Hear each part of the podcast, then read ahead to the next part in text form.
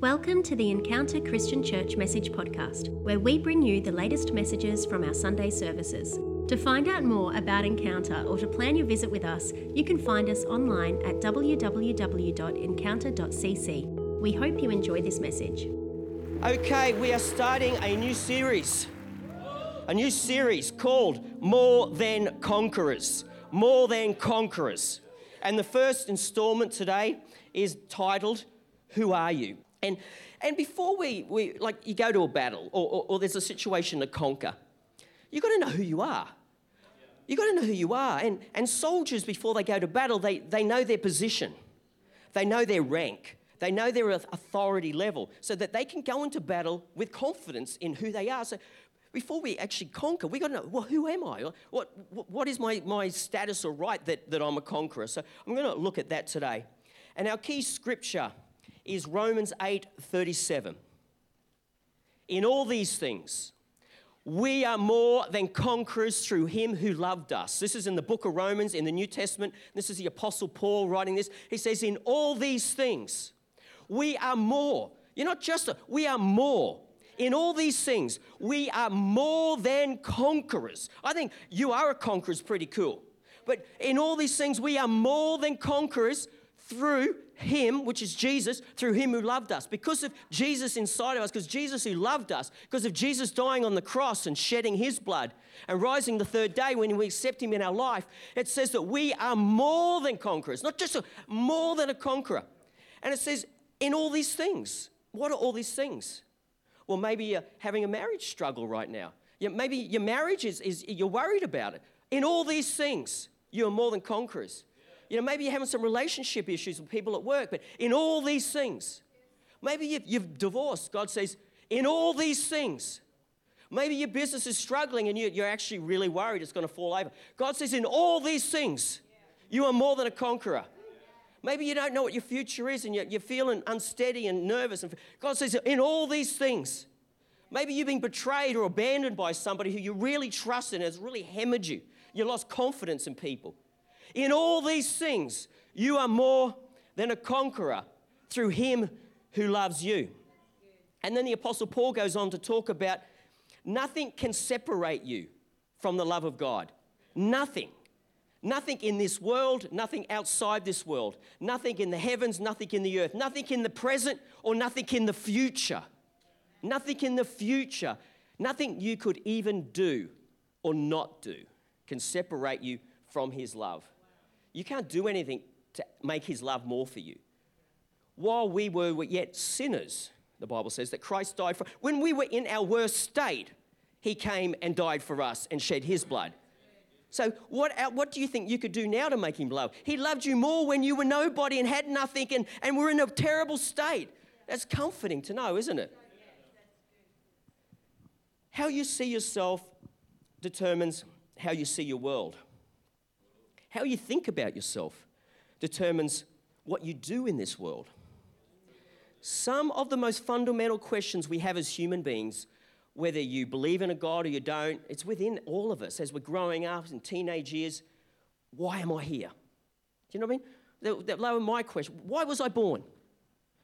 Is this just we live, we die, we eat, have kids? What was that about? Like, is that, is that life? Is that what life's supposed to be about? But within every human being, we, we crave this thing where we want identity.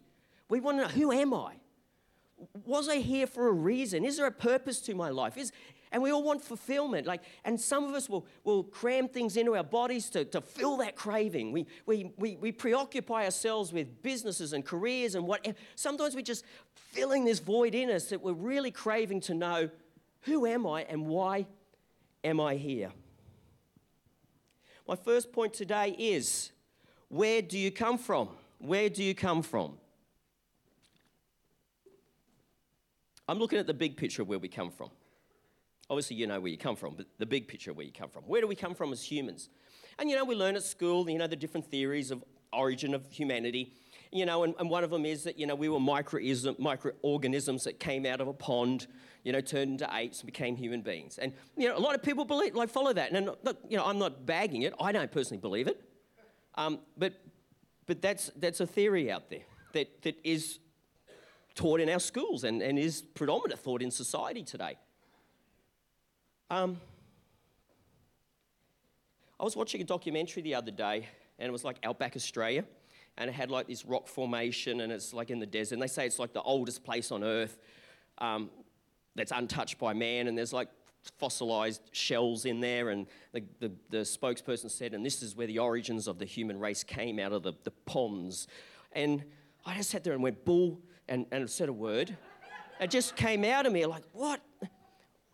I don't accept that. See, if we believe we descended in this way or we evolved in this way, we, we, we take away the sacredness of the human life. That a human life is no more value than a cockroach. Do you know what I mean? That, we're based on the theory no life is of a higher value. So a human life is no different to a cockroach that gets crushed in summer or sprayed with some Pea Beu. Yeah, a human life is just an organism, is just flesh and blood and meat. And it degrades the, the very existence of a human. And from that philosophy, if you take it further, life becomes cheap.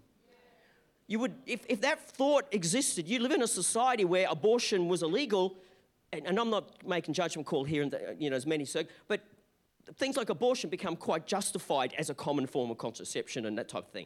Euthanasia becomes a subject that we debate as a, a, a, probable thing that we should have, and murder becomes like an accepted norm. But when we have a belief that we were created by a divine creator and that we're made in his image, all of a sudden human life has an incredible value, and how we outwork that as society, society changes. What does the Bible say? What, is, what does the Bible, what does God say to you through the Bible? This is what he says in Genesis 1:27. So God created human beings in his own image. God created human beings in his own image. Guys, can we just fix the clock, please? God created human beings in his own image. Now, let, think of this, look, like, let's not brush over this. God, the creator of the heavens and the earth, created galaxies, universes, black holes, supernovas, he created butterflies and zebras and microorganisms. The, the God that created the beauty of a sunrise and a sunset and the rainbow, and, and the God that created everything created you in his own image. He created a human life that, that had a likeness, that means a likeness like him. We're not created as gods, but we were created as his children. There's an image or a likeness of God upon the human race and, and that's who you are. All of a sudden, your life is, no, is not like on par with a cockroach. All of a sudden, there's, a, there's, a, there's an aspect of divinity, of God's love for you when we know where we've come from. And that was part of me becoming a Christian. As a teenager, I looked at life and thought, there's something different about human beings to all the other animals. There's something about we dominate the world, we make the decisions. And all I could think about, well, well the Bible says that God made man in his image and female, and He put us here to have dominion on the earth and be good stewards of it. And I looked and thought, well, that's what human beings do. So the biblical perspective just made sense to me. I'm going to throw something out here and don't, you know, start any gossip on this. But I, okay, just so I wasn't a Christian, just say. I'm more likely to, over, over evolution, personally, if you said to me that human beings were aliens, just bear with me, please, that were put on the earth by aliens and we are a colony of an alien race. I, I, from my logical perspective, I actually would believe that over that we were microorganisms that came out of a pond that turned into apes that turned into humans. You know what I mean? To me, that makes more sense. Does that make sense? It's not, I hope I'm not being sacrilegious, but if there was no, no biblical perspective, uh, that is more logical to me. I, I don't know. I just. Anyway, we sometimes can look at the Bible and these theories of, of creation and that God created you in his image as being like this old, kind of outdated, irrelevant view of the world. But I look at evolution and I think how boring. I just find it uninteresting. It's like eating cardboard. It, it's, it's boring. The biblical, the, the, the God created, think about it, that the creator of the universe has made you in his image. He created human beings. That's like exciting. That's just like that's just like interest. That's wild. That's outlandish. That's outrageous that divine creator of the galaxies would create you in his image. Can I put it to you? That, that, that the biblical perspective of God creating us in his image is not old school, but it's actually from the future. It's actually so far out there in time that, that it's actually advanced. That, oh, that's how I look at it anyway. I, let's move on. I've spent some time on that. Okay, next point. You are more than you think. You are more than you think. First Peter is in the New Testament, chapter 2, verse 9. For you have been chosen by God Himself. You are priests of the King. You are holy and pure. You are God's very own. You've been chosen by God. The scripture says you've been chosen by God. When you accept Christ, the Bible says you're a new creation. You become a new person. You are priests of the King. You, not me, you are kings of the priests. You are holy. Holy means set apart. You are pure. You are God's very own. It's not very own as in possessive in a controlling way, but you're His. You're part of His family. You're part of His home. He, you're one of His. You're one of His kids. That's who you are. Revelations 1 5, which is the last book in the Bible, it says, To him who loved us, it's talking about Jesus, to him who loved us and washed us from our sins in his own blood and has made us kings and priests to God his Father. So the first scripture in Peter's talking about that you're noble. You, you've got honor. You have privilege. This scripture is talking about authority. You have authority. You have authority because of Jesus' blood, because of his sacrifice. He's made you a king and a priest to God. In God's eyes, you are a king and a priest. Like, we got to start thinking okay, what does the Bible say about me? Who does the Bible say that I am? We've got to align ourselves with His Word. It's either all untrue and it's all fantasy, or we believe it. If we believe it, we need to live it and take it on board and, and embrace it in who we are. This is what the Scripture says. You, as a king, have authority.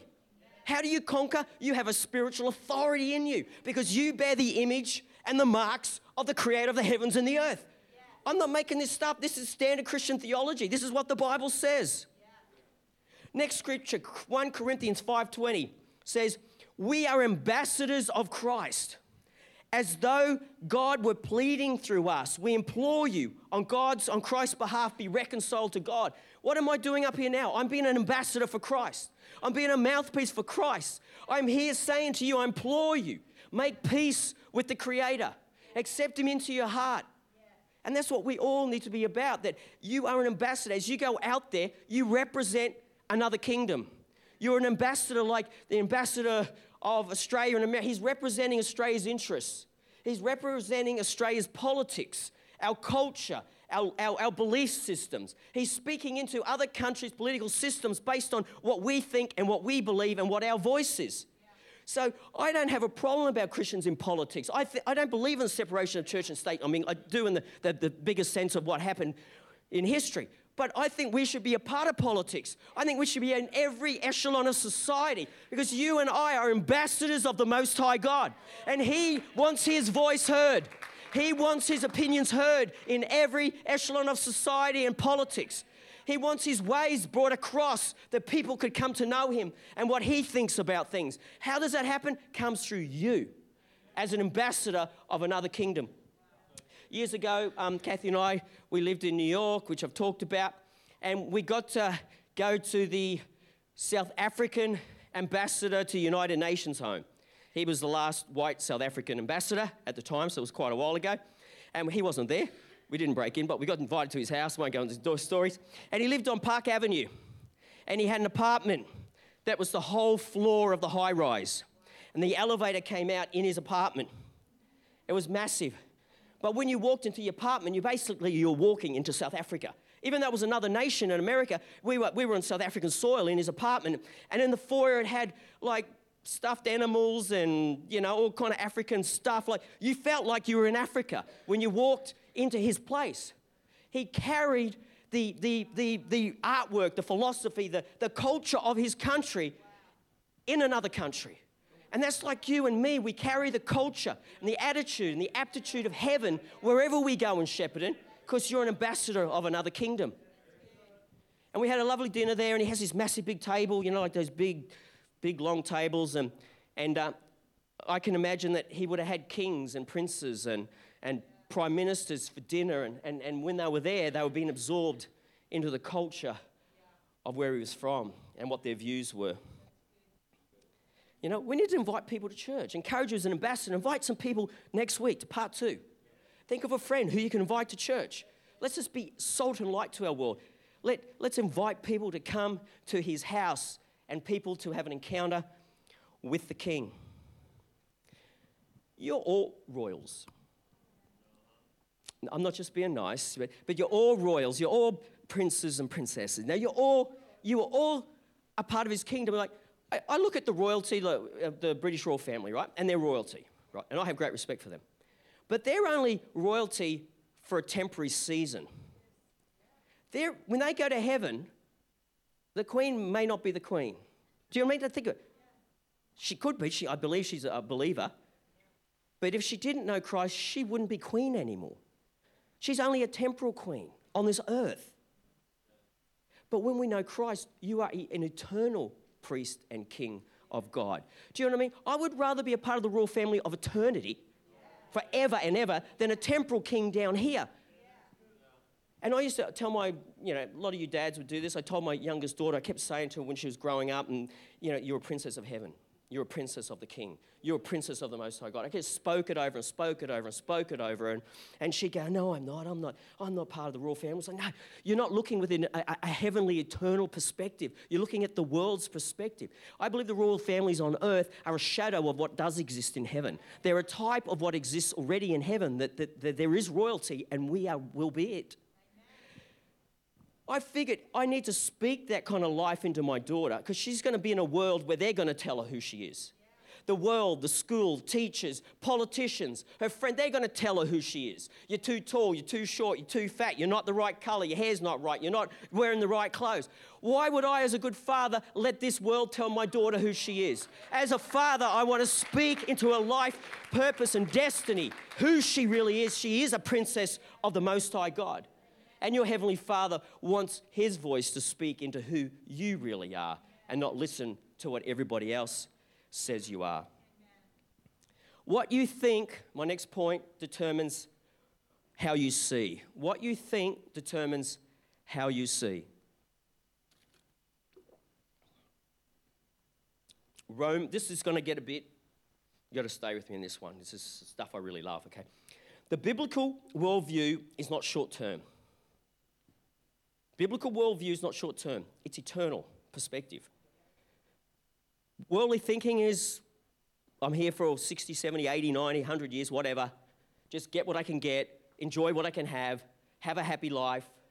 But the heavenly perspective is not like that. It's a perspective of eternity.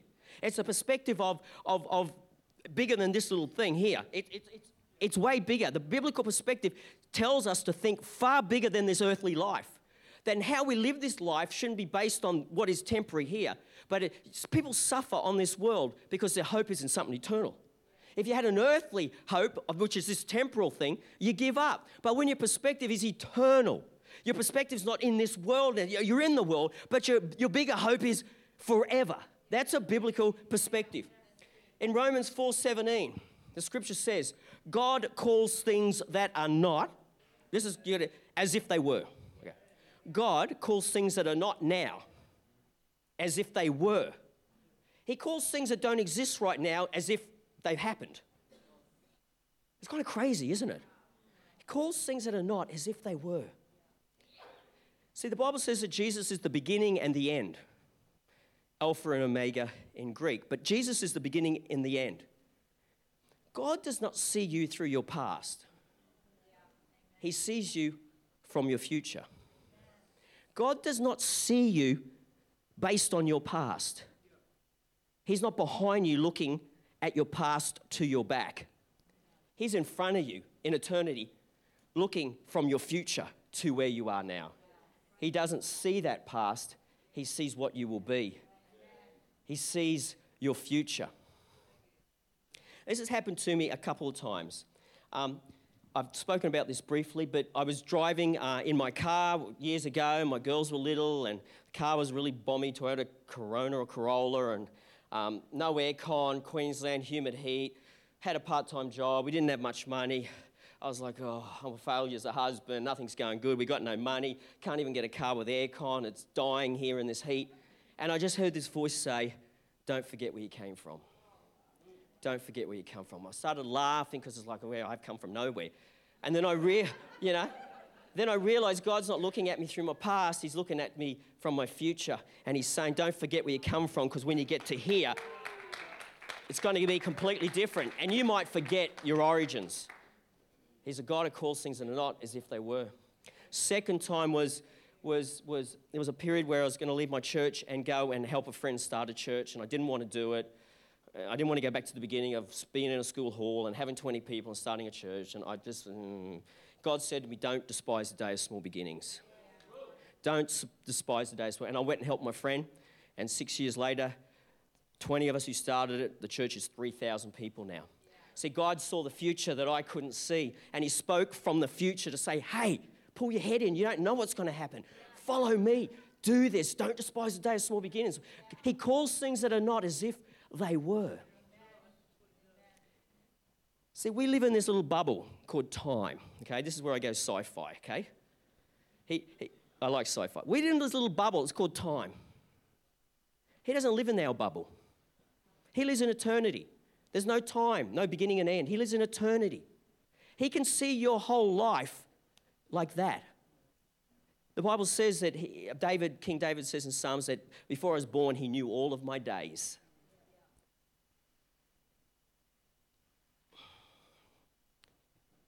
When you're growing, okay, how do you see yourself? When you go through a photo album, you might see pictures of yourself when you were born. Then you might see some pictures when you were five. Then some paid pictures when you were 15 or 20. And then, you know, maybe if you're in your 50s, you, you start to see this steady decline in, in, in appearance. At what point are you you? At what point are you you? At what point are you David Cook? You're David Cook all of those steps of life, but the image of what you look like changed. You're David Cook through every stage of that. See, God sees you how you are in eternity. He's, he sees you from the future looking back. He, he's seeing you as an eternal being with a new eternal body that will live forever in heaven, and you are doing things in heaven that according to the giftings and things He's put on your life, and He sees you reigning in heaven, doing whatever we're going to do in heaven. He doesn't see you in your earthly body right now. He talks to you and speaks to you out of what you will become in heaven, what your true state will be in eternity. He sees you from that eternal state that we can't see or know, but He's speaking from that perspective. That's why he calls things are not as if they were, because they're going to be, but to him it's, it's now, and he can speak into us. I, I don't psychoanalyze, but I had a dream. I had a dream two nights ago, and I wasn't going to say it, but I thought, oh, it's kind of cool. I had this dream, and it was probably based on this message. And in my dream, I kind of went back in time. And I met my daughter, who's 25, when she was 12. And I had a face to face conversation with her. It felt so real. She was about 12, 11. All the freckles, she has no freckles now, but then she had freckles and red hair. All the freckles were on her face. I could see them all, and it was her when she was 12. And I just said to her, hey, you know, you don't have to worry about anything. Your future's going to be great because I've been there. I've come from, I'm, I'm just letting you know, don't worry about anything. Your future is awesome and it is amazing. And then I said to her, you know, I love you with all my heart. I will always love you. I will love you forever, no matter what you do. I will love you. And um, I messaged her to say, Did you have a dream when you were 12 that I visited you? And she said, No. But I was just hoping it was some kind of special supernatural God thing. But then I really felt the Holy Spirit say to me, You know what? That's like me. You're the father, and I'm a father, and your daughter's like you and I've traveled back in time because I'm in eternity, and I'm just telling you right now, your future's going to be good, your future's going to be great. And I will always love you, and I'll never stop loving you no matter what you do. And that's what the Father says to you today. He says, I see you in your state right now, but this is not how you're always going to be because I'm talking to you from the future to say, Your life is going to be great. It's going to be okay. I've seen it. And I will love you no matter what you do, good or bad. I can't take my love away from you. Last, next point. What you think determines what you do. How am I going for time? I have no idea. I'm all right? Okay. What you think determines what you do. So there's a guy in the Bible called Abraham, and he couldn't have kids, and his wife couldn't have kids, and God spoke from the future and said, You're going to have kids. He was 100, he couldn't have kids, it was physically impossible. But he chose to believe that the God who knew the future knew what he was talking about. He ended up having a son, and then that son had children, and they became a great nation called the nation of Israel. See, Abraham only wanted a son, but God gave him a nation. He didn't know who he really was. There's another boy, guy in the Bible called Moses. He's out in the desert with his wife and kids and sheep and his father in law, and he just wanted to hide in the desert. That's all he wanted in life. And God said to him, I want you to go and set my people free from Egypt, the most powerful nation on earth. He said, I can't speak. I stutter. I'm not educated. I'm not a politician. I don't have the goods. He said, Go and speak for me.